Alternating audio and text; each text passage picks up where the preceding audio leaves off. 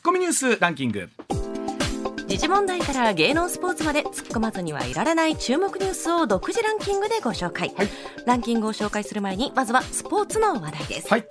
WBO 世界ボクシング機構のスーパーフライ級タイトルマッチが昨日東京都内で行われはい。王者の井岡一翔選手が挑戦者のフィリピンのドニー・ニエテス選手を判定で下し、うん。5回目の防衛に成功しました。まあ、なんだかんだ言って井岡選手世界戦20勝ですからね、えーこの後が18勝が井上尚弥選手でその後具志堅さん長谷川穂積さん山中さんと続いていきますからやっぱりここまでの実績改めてですけども確実なボクシングでしたもんね。あと一つ言いたかったのは、ラウンドガールの人がセクシーすぎた。そうなんだ。はい。もやしさんちっちゃい声で言ってもすっごい電波乗ってますからね。あすいません。セクシーすぎました。はい。続いて昨日のプロ野球セ・リーグは13対0で阪神が巨人に勝利しました。須田さんもきっと大喜び、今シーズン最多の19安打13得点の猛攻で巨人を圧倒、うん。完封負けを喫した前日のリベンジを見事に果たしました。あのはい皆さんが言いたいことは分かってます、今日に置いときたかった。はい そうですね、はい。それではニュースランキングまずは第5位、はい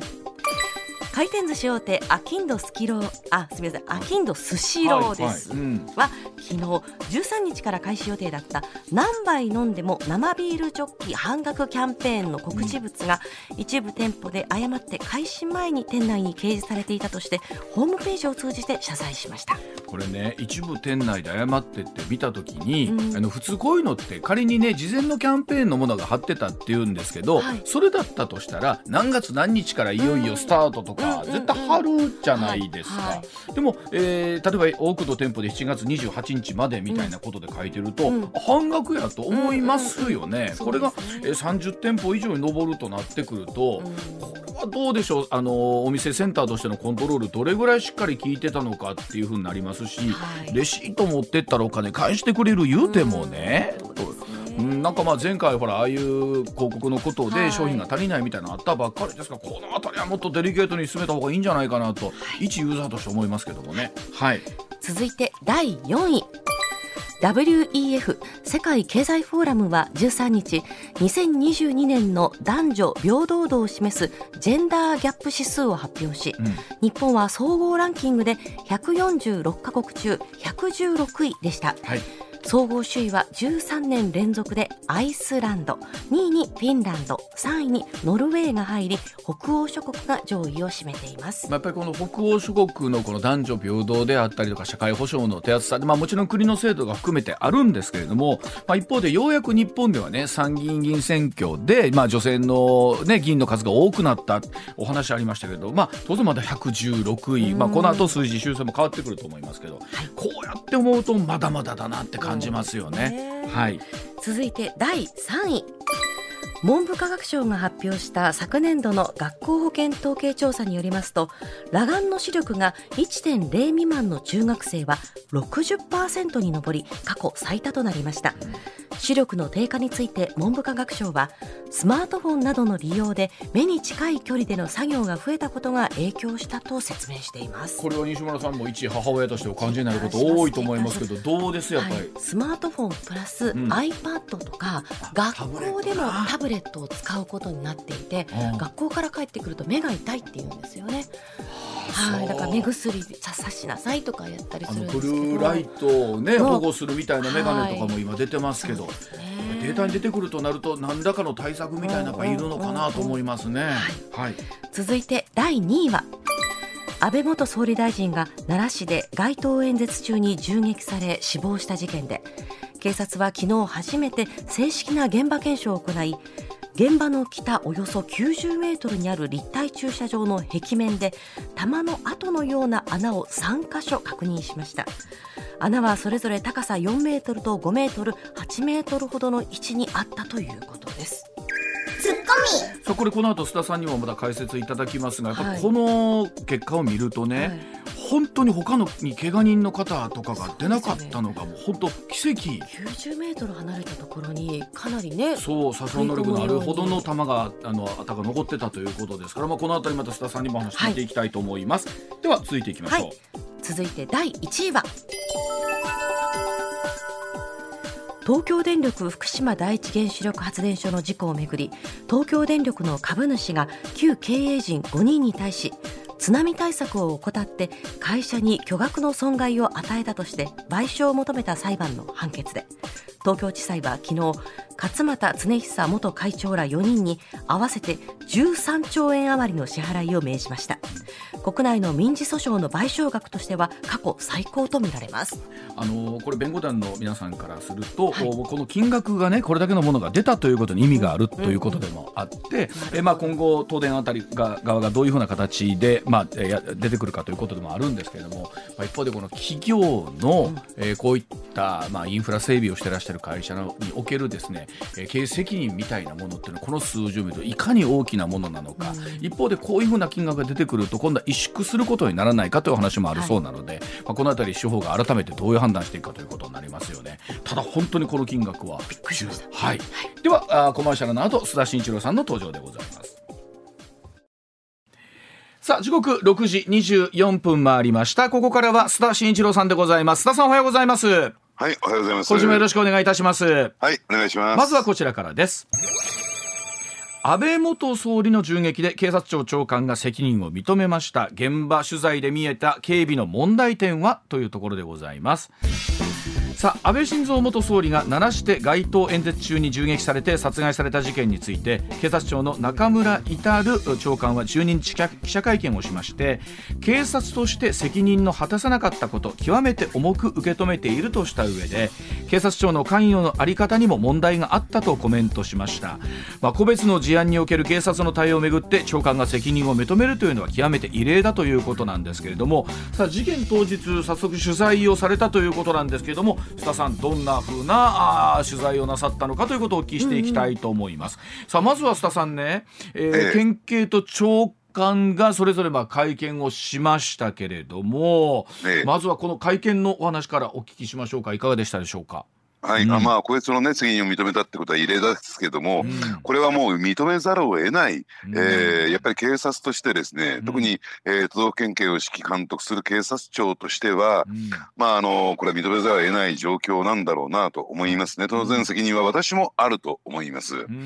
でこれはどうしてかというとですねあのやっぱりこの現場あの当日7月8日のですね私は午後5時前ぐらいですかね、うん、えー、大和西大寺駅にあの到着したわけなんですけれども、はい、まあ、まだその時はですね当日の現場検証的なあのことをまだ、えー、しておりましてね、うん、あの辺り行ってまだ騒然とした状況、ね、警察官もたくさんいた、えー、そのね状況を見守る、えー、通行人の方もたくさんいらっしゃったという状況なんですけれども、うん、あの実際にこの山上容疑者がですね、うん、えー、まあ、事件を起こす前に立っていた場所に私もちょっと立ってみたんですよ、はい、どういう状況だったのか。はい、でまああのこれは駅前のですねバスターミナルに隣接するところに立っていて、はい、えー、容疑者のと、えー、安倍元首相の間にはですね、うん、こう道路が隔たれていましてね。えー、当日は規制線も張られていなくて、えー、頻繁にですね車の出入りがあったというふうに、えー、聞いてるんですよ。うん、でちょうどですね容疑者の前には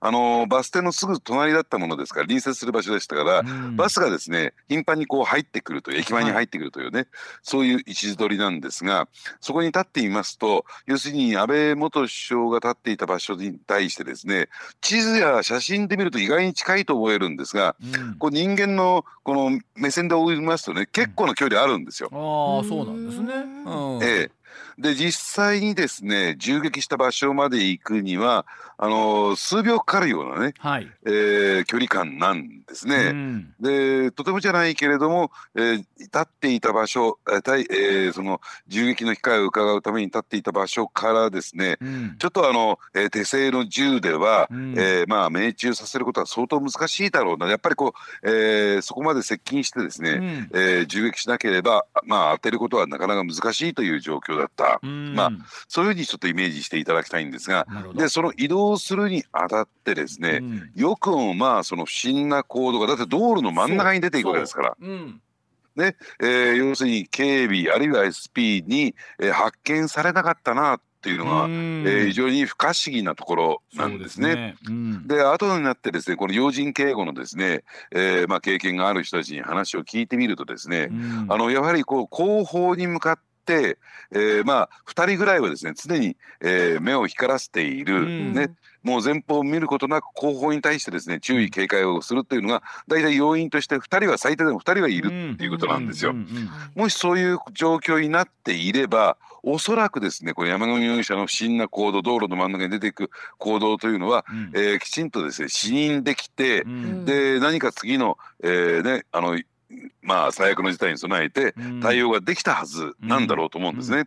ですから後ろに全く注意が向かっていなかった、それ山上容疑者の不審な行動を発見することができなかったというのは、やっぱり決定的な私はミスなんだろうと思いますね。あのまあ実際にあのいろんな今回ねあの、映像がいろんな角度のものからあってって警護の方もじゃあずっと前しか向いてなかったのかというと後ろも実は見ておられたりもしたんですけれどもなんかそのタイミングが合わなかった、うん、まあ、結果的に目視できてなかったということでもあるんですけど、うん、ただあのー、須田さんやっぱり一発目の発砲があった後の対応みたいなところっていうのも言われてますよね。そうですね、うん、あのですから一発目が発射した後、えー、2発目までにですね、大体2.5秒の、はい、え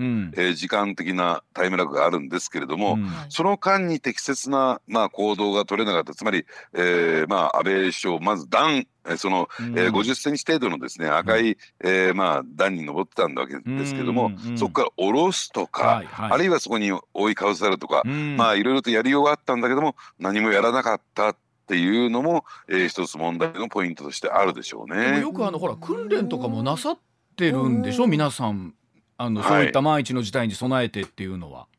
そうなんですね。あのですからこういう発砲音ただその発砲音というのも、うん、どうやらそのまああの残ってたですね映像を見てもそうなんですがそこが確認できるんですが、はい、どうやらですね通常の拳銃の発砲音とはちょっと違うような、うん、そうですね、えー、拳銃の音ってなんとなくイメージでパンパンってこう乾いた音がするってよく表現されますでしょ、えー、でも今回ってなんかドゴーンみたいなこうすごい音が鳴ってましたもんね、そうですねあのですからちょうどですねその現場にいらっしゃった、あの小さなお子さん連れた若いお母さんに話を聞くことができたんですよ。はいはい、でその方はですねその、えー、現場すぐ近くに住まわれている方ではい、で当日はですねあの窓を閉め切って、えー、クーラーをつけていましたと。で家の中にいたんだけどもその閉め切った家の中でも音が明確に聞こえたって言うんですね。ドーンというような音が聞こえてでびっくりしてしまってですね何事だっていうことで表へ出てきたころをですね、うん、えー、駅前が騒然としていたという状況ですから、はい、ちょっと今、えー、西村さんが言われたようなですね通常の、えー、拳銃の発砲音とはちょっと違ったね何かこう爆発爆弾が爆発したような音だったということですから、はいはい、えー、まあとっさの行動が取れなかったとも言えなくもないんですが、それにしてもちょっと、えー、鈍かったなと思いますね。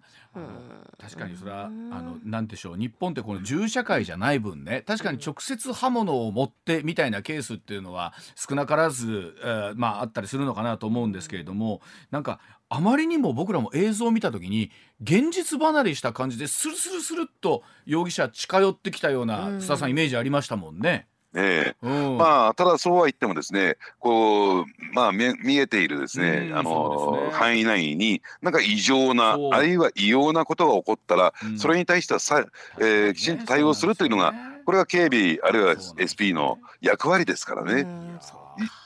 でねさあのニュースの中でもあの須田さんあったんですけど、まあ、一方で、ええ、あの散弾みたいな形でですねそれぞれ90メートル離れたところにも弾の跡が見つかってたりとか、3, 箇所ありましたよね、ね、前にあった選挙カーにも10メートルほど離れた選挙カーにもやっぱり弾が貫通したとあったという中であの安倍さんが残念ながらこの命を落とされてしまったんですけど、はい、他の方これ怪我人の話って出てないですよね？いや全く出てないですね。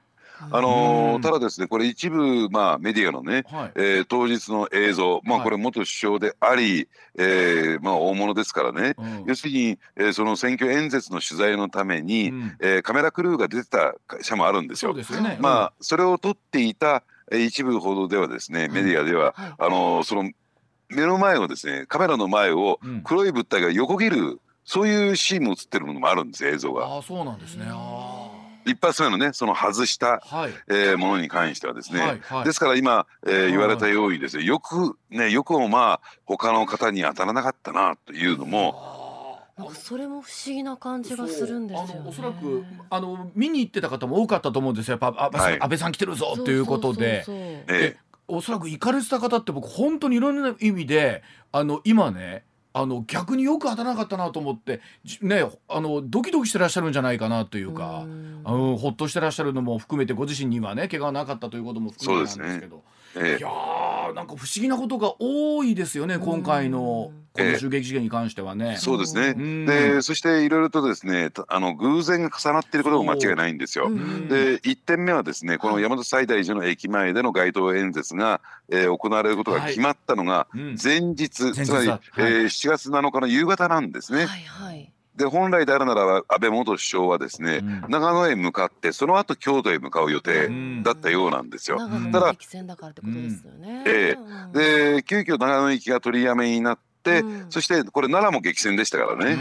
で、まあ、奈良に行って、まああのー、山本西大寺から、あのー、京都次は京都はですね午後一番、でで京都のですね、あのー河原町の方に向かう予定だった、はい、ですからまあたまたまその、えー、山本西大寺がちょうど都合がいい場所だったっていうのが1点目。でそしてですねまあ前日決まったものですから、うん、えー、まあ言ってみれば奈良県警これ、えー、現場の警備を、あの指揮したのはなあの奈良県警なんですけれども、はい。うんうん、えー、奈良県警からですね本来だったらこういった警備計画書についてはですね、うん、警察庁の方に送られるんですけれども、うん、えー、それについても送られてなかった見ていなかったチェックしてなかったという部分、うん、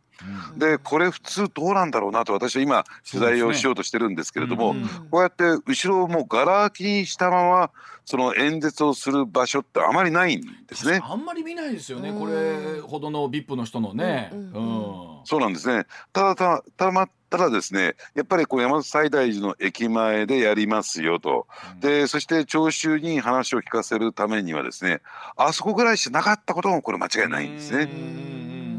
でその場所が適切だったのかどうなったのか。これやっぱり、えーまあ、警備のプロであるですね、えー、警察庁がチェックをし何か問題点があればそこに指摘をするという作業が一人抜け落ちてるという。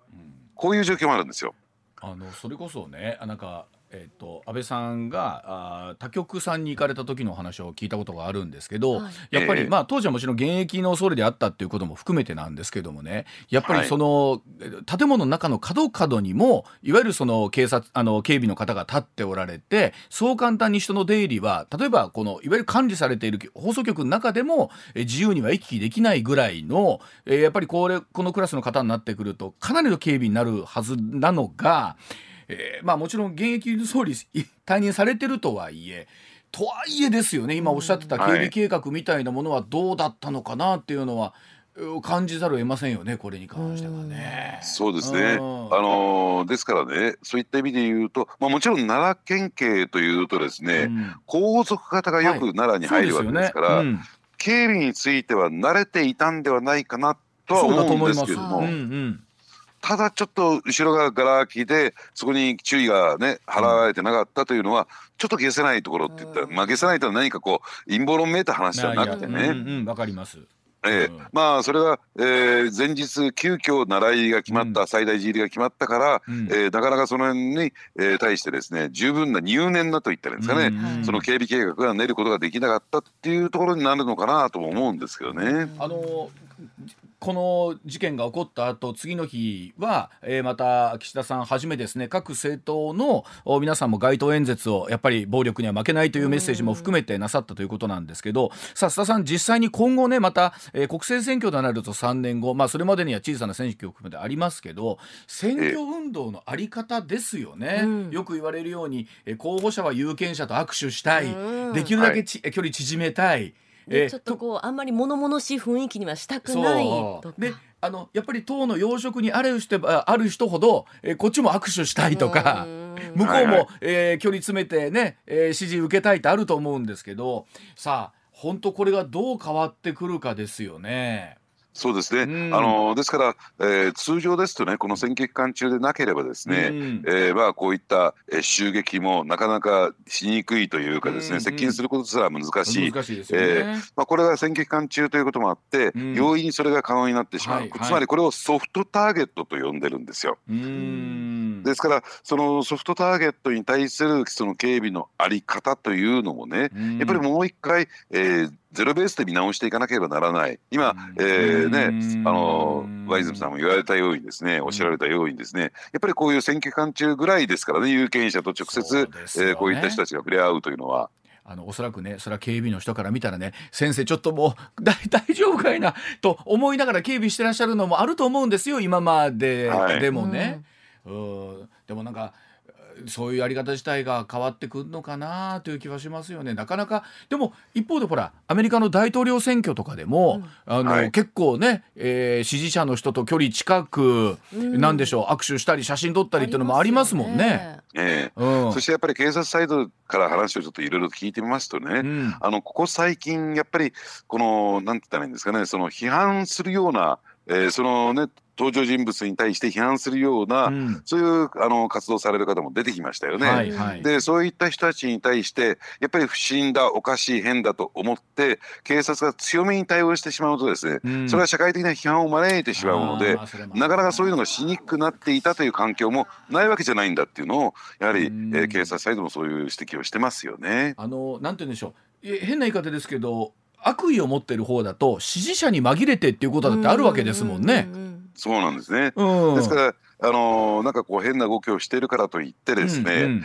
えー、事前にですね何も、あのー、問題行動をしてないのに、うん、それを事前にですね制御するというのもこれもまたなかなか難しい。あの映像で見たら例えば山上容疑者でもそのバス停でねあの伺ってる時っていうのは、はい、なんなら安倍さんの演説に対してちょっと拍手してるような、あのシーンも残ってたりなんかを見ると、まあ、基本この善意の人がいるというようなねイメージで見ちゃいますもんねああいう演説会とかっていうのはね。えー、たただねその近くに立ってた人っていうのも、うん、やっぱりあの私話聞くことができたんですよ。うん、でバスターミナルですから道路に面してますからガードレールといったら鉄柵状のものがあったんですね。はいね。うんうん、最初はその後ろにいたんだけどもその前に立ってあれこの人変だなと思ったっていう人もいるんですよ。やっぱり途中からこうわか不審な感じがしたわけですねやっぱり近くにいると。そうですね。あのですからそういった点で言うと、まあただそうは言ってもそこのところをですね、やはりこうなんかこう注意をするというか、まああのそこのところにも聴衆が若干後ろから聞かれてた人見てた人も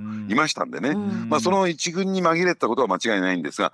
明らかに異常な行動をとったことは間違いないですから、まあそれに対してですね、まあ、あのアクションを起こす前に、はい、えー、止められなかったっていうところも一つ問題としてあるんでしょうね。まあ、今後またいろんな検証が出てくるんでしょうけれども、はい、えー、奈良県警にしても警察庁にしても今回は非常に厳しい、えー、状況になりそうですよね。うん、そうですね。はい、わかりました。では続いていきましょう。こちらです。時刻6時41分回りました。さあ、被害相談が直近5年でも50億を超えています。旧統一教会とは一体何なんでしょうか？母親が旧統一教会現在の世界平和統一家庭連合の信者で寄付によって破産して家庭が崩壊したことが事件の動機の背景だったと供述している山上徹也容疑者、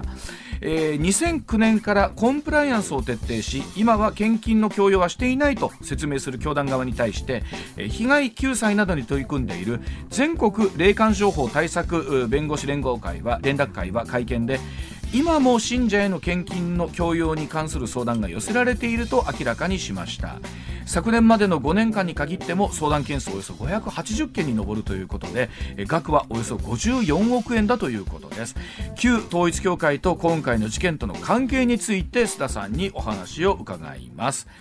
まああ須田さんねこれ事件当初は特定のある宗教団体ということを表現されてたんですけれども、まあ、いろんな情報が出ていることから、えー、逆に、えー、数日で旧統一教会ということが報道された、えー、ご自身からうちですということも含めてお話ありましたけれどもさあ,、あこの会見を受けてということなんですが須田さんあこの一年流れどうご覧になってますでしょうか？はい、うん、あのー、まあ大前提としましてね、うん、あの当初事件発生当初から、うん、あのー、まあ、えー、まあ山上容疑者のですね供述によって、はい、特定の宗教団体あるいは特定の団体ということが、うん、えー、出ていたものですからそれに、ね、対する恨みがあったというふうに出ていたものですからそれはどこなのかっていうことで、その特定をですねするのに取材がずっと動いてたことも間違いないんですが。はいただですねなかなかその実名が上がらなかったということを受けて、うん、えー、何かこう忖度が働いているんではないかマスコミサイドにね我々サイドに、うん、ね。であるいは何か配慮してるんではないかみたいな、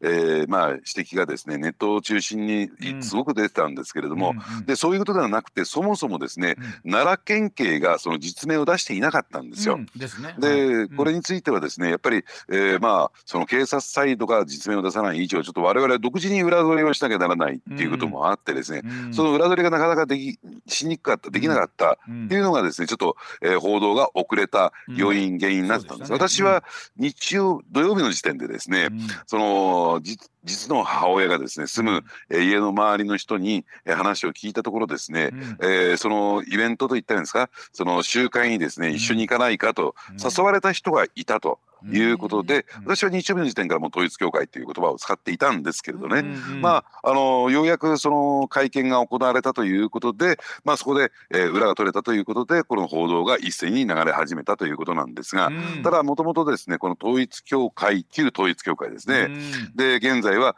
世界平和統一家庭連合というふうに言われてるんですけれども、あのもともとは文鮮明という方が教祖、まあこの方は亡くなってるんですけどね、うん、開祖といった方がいいのかな、うん、えー、で始めてもともと韓国にその本拠がありましたと。はいただその日本もですね、えー、に対してもその拠点を築いてという形になっていてあの合同結婚式なんかでねそうです、えー、一時。からもう30年ほど前ですよね。うん、そうですね。当時ワイドショーというものは連日これを取り上げてましたもんね。そうですねえー、うん、で事実上教祖夫妻が、えー、もう勝手に決めたあの相手とですね、うん、えー、まあ、結婚するということが強行されていたわけなんですがそれで注目されたんですその一方で、あのー、その今先ほど出た霊感商法というのがあってですね、うん、えー、例えば壺であるとか、はい、えー、そういったですねものを、えー、高額に売って何千万もすると、はい、で本当は二足三門のものなんですが、うん、えー、そういったものを売って、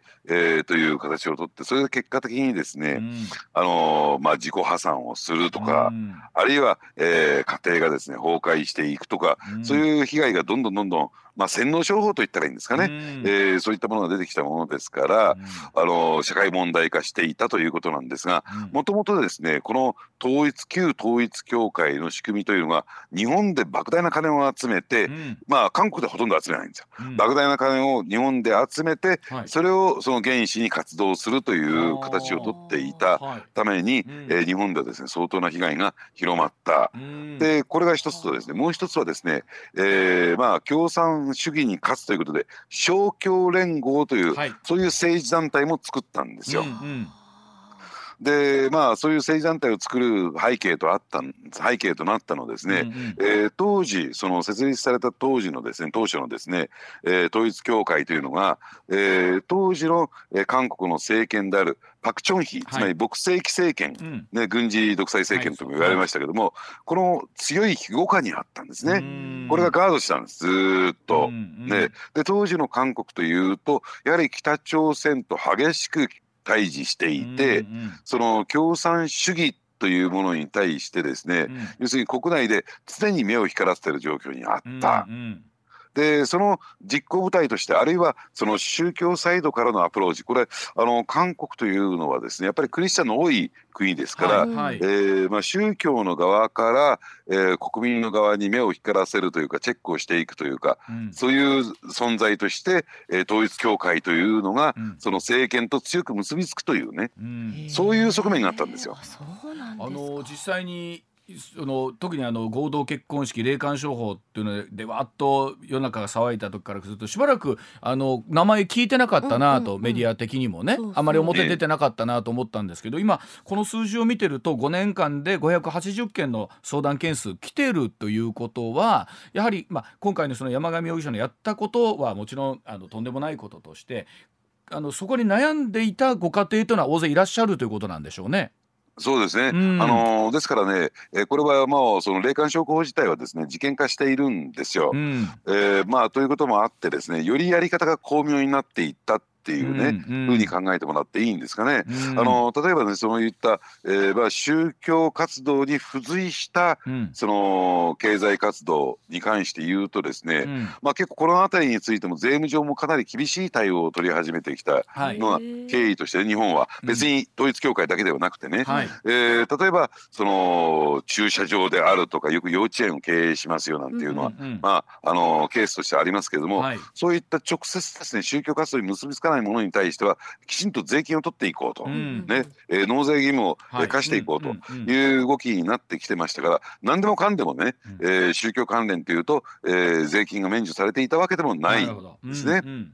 ですからそういったアプローチが一方で行われている。つまり、うん、えー、税務上これは宗教活動ではないという認定を受けるとですね、うん、まあ、えー、それも一つ側面支援となって、やはりそこが、えー、警察のメスが入っていく行きやすい環境が作られていくということになるわけなんですね。でもあの本当例えばこういった寄付とかねあいうものっていうのはすごいあの自分の信条の部分と、えー、それからまあ強要される部分っていうところの線引きがねあの本当難しいんだろうなと思うんですよ一般論と考えた時にね。いやどあのいや向こうは心から自分のねあの信心に従信教に従って、あのね、えー、お金を渡したいというのと。えー、でもでもらってますよというのとそれにノルマがかかってるのかみたいなところっていうのをどう証明していくかですよね。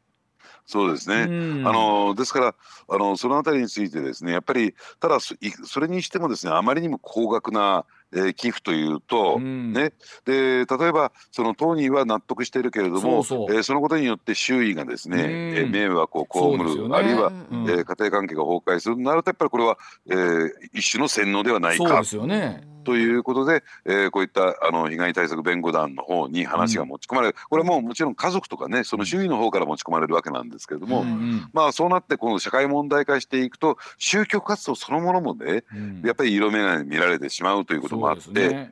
まあ、ですから、えー、そのトラブルをなんとか回避しようという動きに、ここ近年はなっていって。いたこともこれ間違いない、ただそうなってしまうとですね、えー、金が集まらないということもあってそのまああのね、えー、やりようというような濃淡もあったにせよですね、まああのそういった霊感商法的なといったん。ですか、洗脳商法的な部分があないわけじゃなかったと思いますけどね。うん、まあ、これあの安倍さんに限らずなんですけどやはりこう著名な政治家の人だったりとか、えー、国の指導者というような人たちがそこに対してこう、まあ、もちろん友好団体であるというところになんですけどメッセージ送ったとなってくるとやはりそこに対して信頼みたいなのができるっていうのはありますもんね。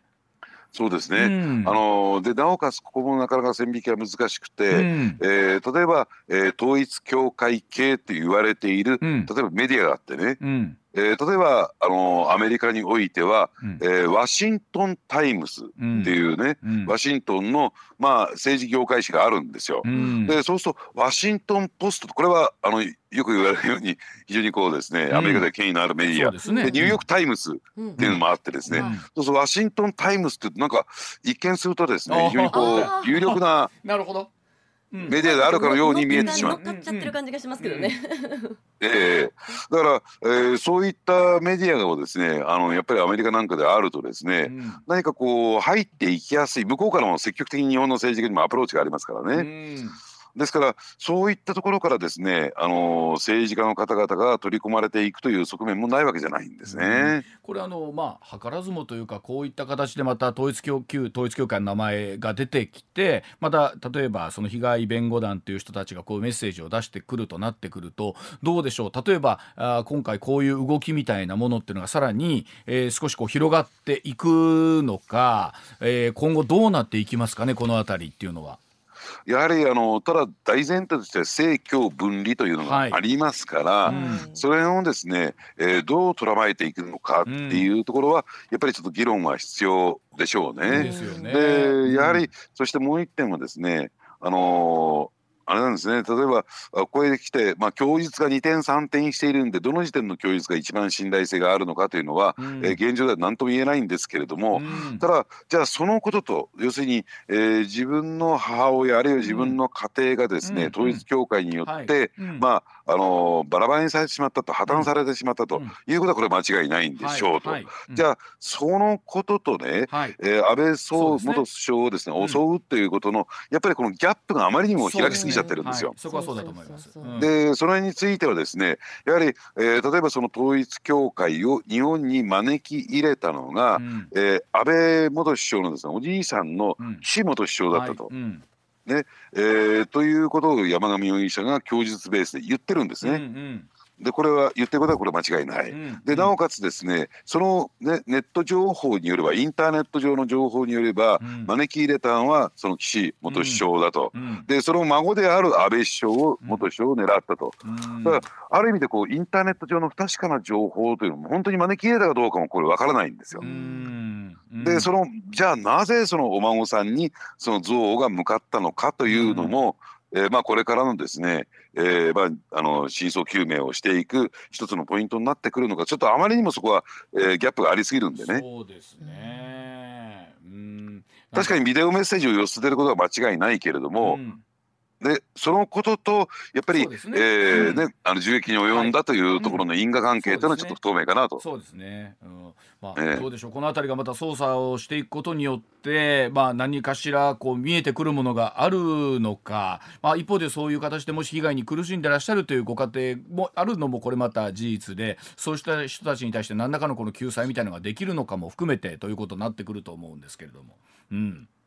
ね、そうですね、はい、あのですからその宗教の経済活動っていうところについてもね、はい、えー、ちょっと考えていく必要が、ね。えー、あるんじゃないかなと私は思いますね。はい。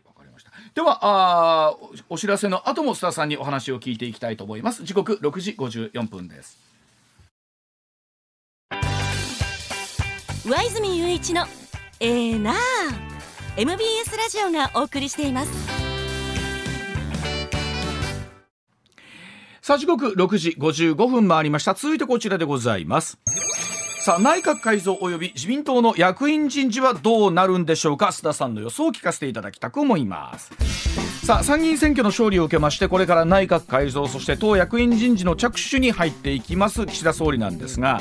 まあ、昨年の自民党の総裁選で安倍晋三元総理の支援を受けた高市政調会長。また安倍元総理の実の弟であります岸防衛大臣らの処遇が焦点というふうに言われていますがさあスターさんこの辺りはどんなふうにご覧になりますでしょうかというところでございます。はい、うんはい、あのタイミングとしてはですね、うん、えー、いよいよ来月からですね、えー、次年度予算の編成作業っていうのが進んでいくわけなんですね。うんうん、あのですから大臣というとですね、このまあ予算案を作っ、うん、それを国会でですね答弁をし予算を成立させて、はい、っていうんで、えー、まああの大きなですね仕事の役割ってあるんですよ。うん、でそれがワンクールみたいな状況がありましてね、はい、えー、何回予算を成立させるかっていうのが一つポイントとしてあるんですけれども、うん、ただですねですからそういった意味で言うと今ちょうどですね切り替えるっていうかその内閣改造をやるタイミングなんですね。うんで新任の大臣。だからこれ予算編成作業が始まって予算案の審議がやってる最中なんていうのは、うん、大臣を変えるなんてことはできませんから、はい、このタイミング除いてほかないというのが、えー、一つある、そしてやっぱり内閣改造する新しい内閣を発足させるのと、うん、やっぱり党の体制を、うん、えー、整えるというのはある意味で全くちょっと違うね、えー、話のように見えるんですが密接に絡みついている。どうしてかというと、はい。うん、やっぱり党三役なんてなりますとね、うん、やはり大臣級ですから、ね、えー、で大臣人事をやる一方で、えー、同じような、えー、視線でこの役員人事ともやらざるを得ないというんで、うん、まあ大体これがですねワンセットで結びついているということで、なんですね、はい、じゃあそこでどのぐらいやるのかっていうと、まあ、小幅なのか大幅なのかというね、例えば、えー、現在のですね国家公安委員長を務められている二之湯さんっていう方はですね、えこの方はもう引退された方ですから、はい、え今回の参議院選挙でね、でまあそういうところを受けてじゃあその現職ではないその民間人という枠でいくのかっていうそれはちょっと、えー、あまりですねあのそぐわないっていう部分もありますからね。この方は増然交代という状況になってきますよね、現職の、えー、まあ議員にということになると思いますし、でそして先ほど話が出た、えー、岸防衛大臣、ちょっと健康上不安を考抱えているということもあって。で、うん、えー、ちょっとあのその辺りをですね差し替えて、うん、えー、治療なりに専念させるという、えー、判断も出てきてもおかしくないですよね、うん、というのがあるんですが、まあ私が見るところそれほど大幅な改造にはなってこないんではないかなと。まだ、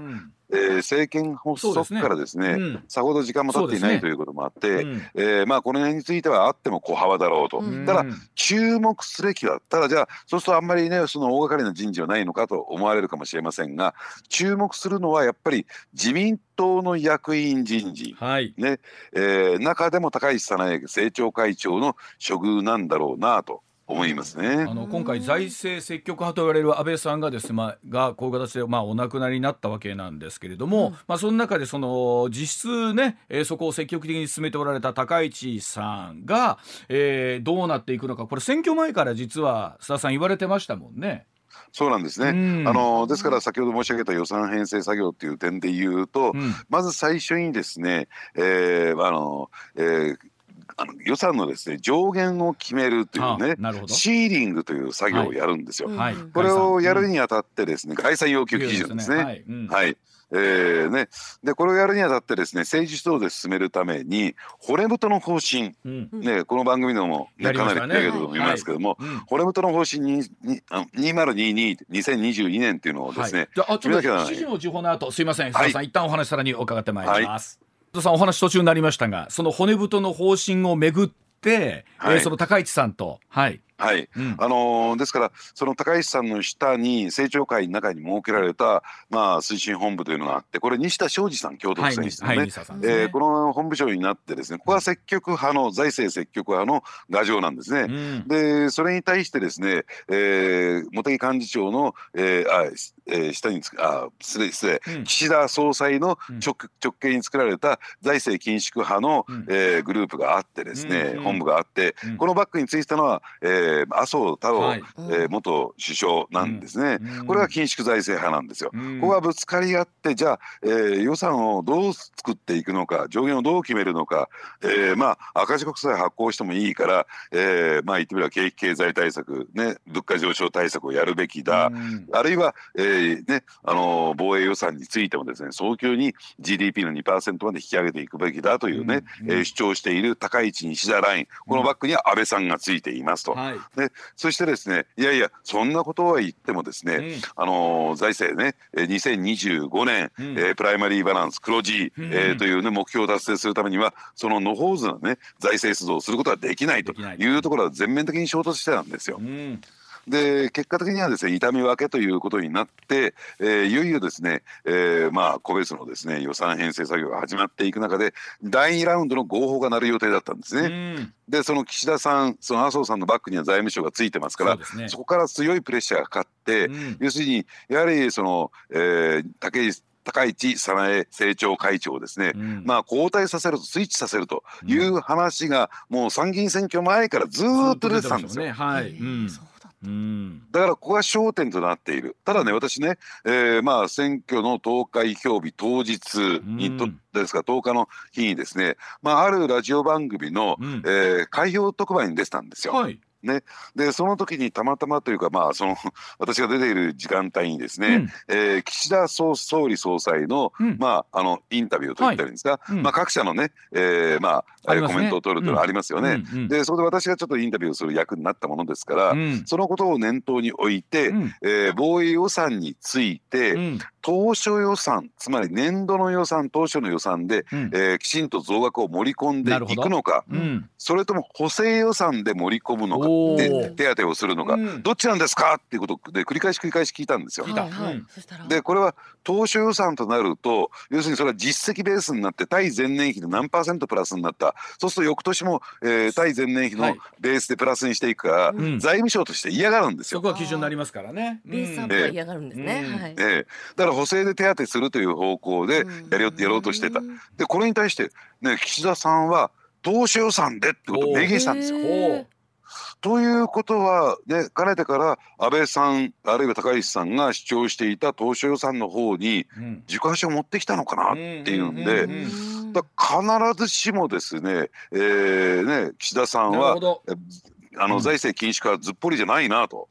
財務省ずっぽりじゃないなということがこれたまたまね思わず言ってしまったのか、それともあるいは確信して本当にそのつもりなのかっていうのを今後ちょっと見ていく必要があるんですが、うん、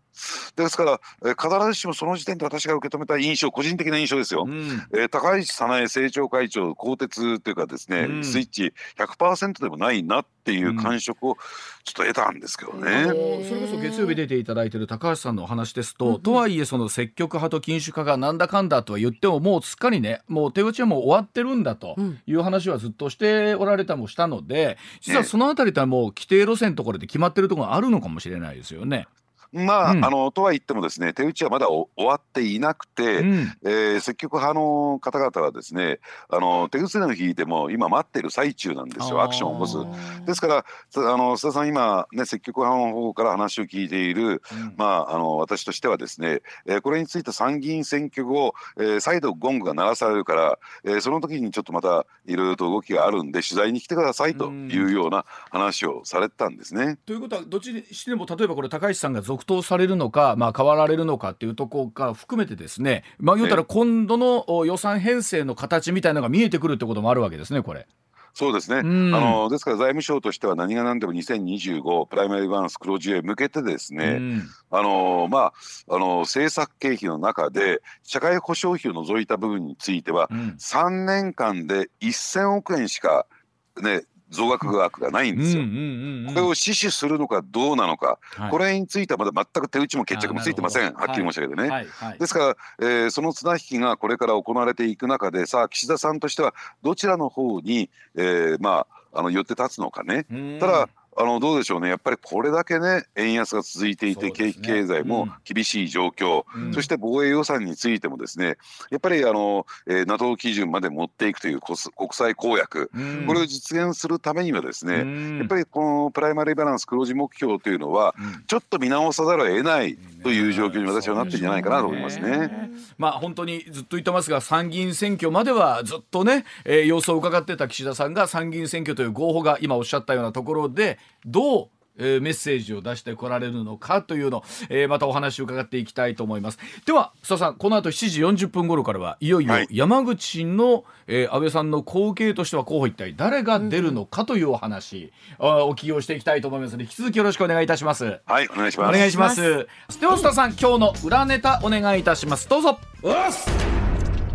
政治家一族安倍家を継ぐのは誰、うん、後継者問題について考えるということなんですけども、はいえー、さあ、えー、安倍元総理の死去に伴いまして衆議院の山口4区の補選行われる見通しなんですが、えー、この後継は一体誰なのかというところでございます。その安倍家について須田さんにお話を伺いましょう、うん、はい。あのそもそもね、うん、あのよくまあちょっとこんあの一般論の話から始めさせていただきたいと思うんですが、はい、2世3世議員特に自民党で多いと言われているわけじゃないですか、なぜこういった状況になるのか別にですね何かこう、えー、別家業みたいにね、えー、代々こうね継いでいくっていうことが、まあ、世の中的に批判が一定程度ある中でね、うん、ななぜこういった状況が続いていくのか。一番有名なのはあれですよね小泉進次郎さんですか、えー、4代目、ね、そしてね5代目が生まれたみたいなところで、うん、えー、まああの非常にですね地元は喜んでるみたいなことも伝わってきますけれども、うん、なんでこういったことが起こるのかっていうとですね、うん、あの別に国会議員は一人でですね、えー、地元で活動しているとか政治的な、えー、活動しているわけではないんですね。うん、その下に県議とか、あるいは市会議員とかね、はい、え場合によって町村会議員もいらっしゃるでしょうし、えー、で加えてそれに関連する、えー、業界団体であるとか企業であるとかこうピラミッド構造のようにずっと連なってるんですよ。でいい悪いは別としてもですね、うん、まあその頂点になっている、えー、国会議員が中央政界とのパイプになってですね、うん、まああの中央からあるいは予算という形で、えー、地元にですねあまあ仕事だとかお金とかを引っ張ってくるというところがまああの国会議員の大きな役割の一つとしてあるわけなんですね。もちろんこれは批判もありますよ。ね、えー、でそういう役割を果たしてきた。でそうするとねそのピラミッドの頂点がじゃあ私は引退しますとかあるいは亡くなられたことによって、うん、えー、まあそのいなくなってしまった、うん、ね、でそうするとまたゼロスタートから別の人が、えー、選挙に出馬するなると、そのその下に連なっている県議会議員であるとか市会議員であるとかそういった企業だとか業界団体というのが、うん、また、えー、ゼロからですねそういった体制を組み直す組み立てなきゃならない。そうすると今まで自分たちが、えー、やってきたことというのがまあゼロになってしまう可能性も出てくるわけなんですね。でそれってやっぱり、えー、それぞれの人たちにとってみると利害関係を考えてみると、うん、困ることになることが多いわけじゃないですか。そうするとそのまま、えー、その体制を維持してやってもらえる人が国会議員になってもらうことが一番ですね、うん、いいっていうことになってしまいがちなんですよ。でそうするとそれを引き継ぐというのは全く血のつながらない第三者を連れてくることよりも、やっぱりその一族の系譜を継いでいてもらった方がお父さんのあるいはおじいさんの後継者となってもらった方が、やっぱりその下を支えてた人たちも大義名分はできるし、あるいは、えー、体制がですね変わることないという安心感も得られるということで、一番都合がいいんですね。ねこういうことで2世3世というのは連綿と続いていくんだってことをまずご理解いただきたい。でこのことについてはその山口のですね選挙区も例外ではないということなんですね。だから、えー、まあ言ってみれば安倍晋太郎さん、まあ、安倍晋三さんのお父さんですね。でこの方もですね、えー、まあ外務大臣を務められて将来の総理総裁と言われた人なんですが病に倒れて亡くなられてしまった。でそしてじゃあ後継は誰かと言った時にですねやべやはり安倍家から出るというのが一番納得説得がいくところだった。はい、なるほどところがですねちょっと安倍家の場合は特殊なものでして、うん、えー、長男普通だったらこういう時はですね、うん、あの長男がえー、その地盤を継ぐというのは日本のどうでしょうね、うん、家制度と言ったらいいのかな？から見てですね、うん、多くの人が地元の人がですね納得するしやすい一番のパターンなんですよ。ところがですね、えー、安倍家の場合はその長男が、えー、この場合はですね広信さんっていう方がい。らっしゃいましてね、はいうんうん、でこの方が、えーまあ、出ることについて首を縦に振らなかった、うん、そのことで事前の策として安倍晋三さんが出馬したというそういう流れがあるんですね。うん、だからこのお兄さんは会普通にサラリーマンでいらっしゃって会ね、えー、役員もやってらっしゃるということなんですけれども。そうなんですね。はい、あのですからその政治の世界についてはどうやら、えー、全く興味関心がなかったということのようなんですけどね。で、ね。うん、まああの安倍家の中では、えー、ゴッドマザーと言われているですね陽子さん、ね、これ安倍さんのお母様なんですが、うん、でこの方がですねまあいろいろと動いて安倍晋三さんに因果を含めてですね政界に出馬を促したということなんですね。で今おそらくですねその後継をめぐってはですねこの陽子さんが中心になって動いているこれ安倍家の問題でもあるということもありますからね。え実際選挙にはなるんですけどねどなたが出てもね。陽子さんも、もうご高齢ですよね。うん、まあ超高齢ですね。えー、でそうするとその陽子さんが出るってわけにいきませんから。うんで誰なんだということでまあもともとは長男のその系譜を継いでる人が一番ベストだということでうん、でなおかつ晋三さんにはですね、うん、安倍晋三夫妻には、えー、お子さんがいらっしゃらなかったということもあってね、その長男の息子を後継にしようと、うん、えー、しているんですが、ただこの、えー、息子さんっていう方がですね、えー、まあこの方も今大手商社に勤務してるんですけどね、政治家になるつもりがないんですよ。あらあらあら非常に優秀な方なんですけどね私も地元でいろいろと噂っていうか話は聞くんですけども、うん、非常にこう、えー、優秀な方なんだけども本人にはその気がないんだよなと、うん、あのそういう状況。まあ、言うてもその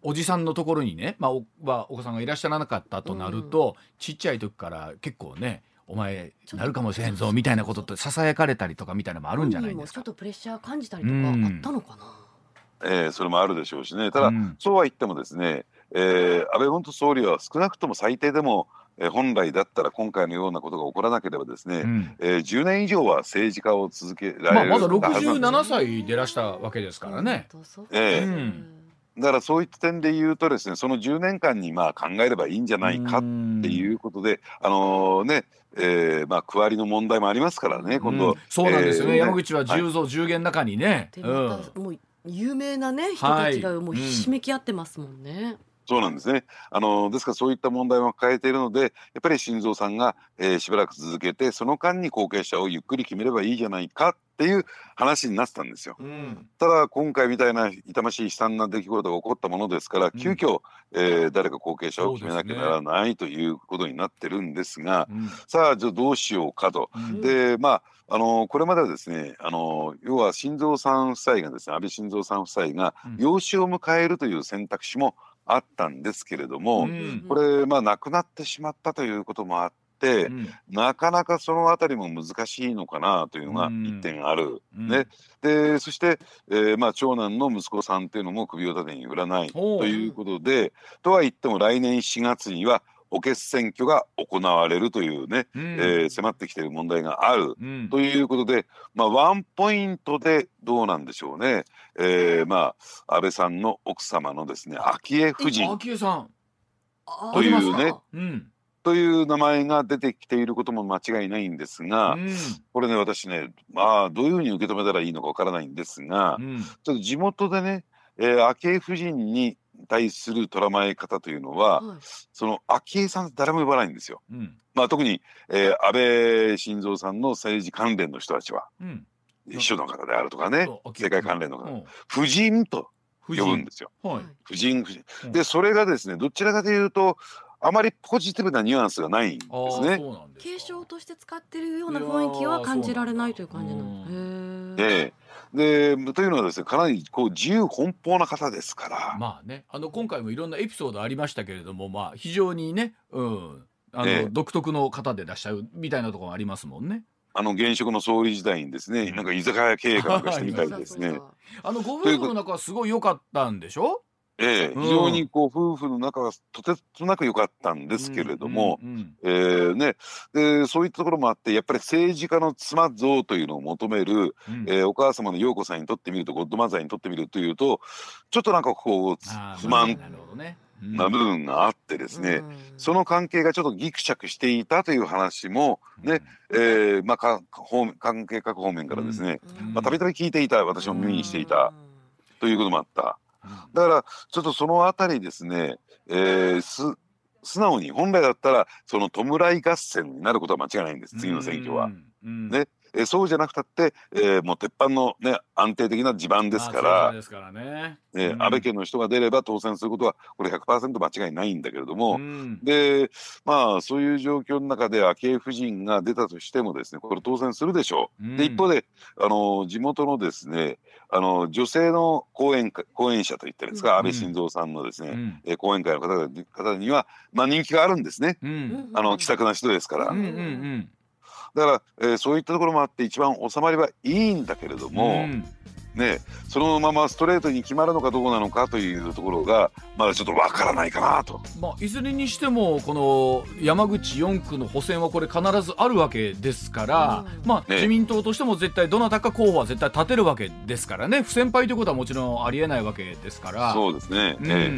でもそうなってくると一体誰になるのかっていうのは本当急な話でしたから確かに、えー、支部も大変ですよね4区として見てもね。そうですね、あのですからあの昭恵夫人が立ってもワンポイント。そしてその間に、うん、えー、まあ、後継者を決めるというのが一番ベストな方法なんだけれどもじゃあ、うん、昭恵夫人が首を縦に振るのか振らないのかという問題がありますね。なるほど、まあ、でも言ってる間にこれも近々早い段階で決めないと選挙運動もありますしね事前のこともあるでしょうし、ね、なるほど分かりました。はい須田さん今週もどうもありがとうございました。はい、ありがとうございました。